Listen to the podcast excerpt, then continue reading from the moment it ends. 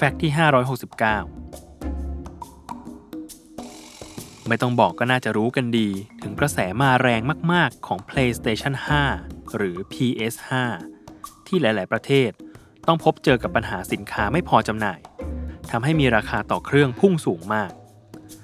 แต่ด้วยดีไซน์ของเจ้าเครื่อง PS5 ที่ออกแบบให้วางได้ทั้งแนวตั้งและแนวนอน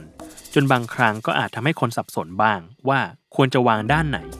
แต่เรื่องนี้ไม่ใช่ปัญหาใหญ่โตเลย จนกระทั่งโซนี่ได้ปล่อยโฆษณาตัวใหม่ลงใน Twitter เพื่อโฆษณาเครื่องเล่น PS5 โดยในคลิปโฆษณา เผยให้เห็นคุณพ่อท่านหนึ่งกำลังเล่นเกม God of War อยู่ แต่ในคลิปดันปรากฏเครื่องเล่น PS5 วางอยู่ใต้โทรทัศน์ในลักษณะวางนอนกลับหัว เห็น Drive UHD Blu-ray อยู่ด้านบน หลังจากที่โฆษณานี้ถูกแชร์ออกไปได้ไม่นาน ก็ถูกลบออกอย่างรวดเร็ว โดยไม่มีคำอธิบายใด ๆ ทั้งสิ้น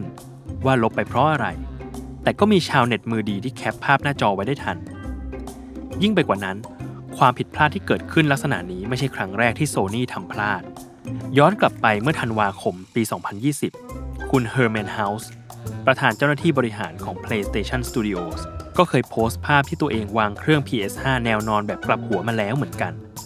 นั่นจึงแสดงให้เห็นว่า แม้แต่โซนี่เองก็ยังสับสนได้เหมือนกัน ว่าด้านไหนเป็นด้านไหนกันแน่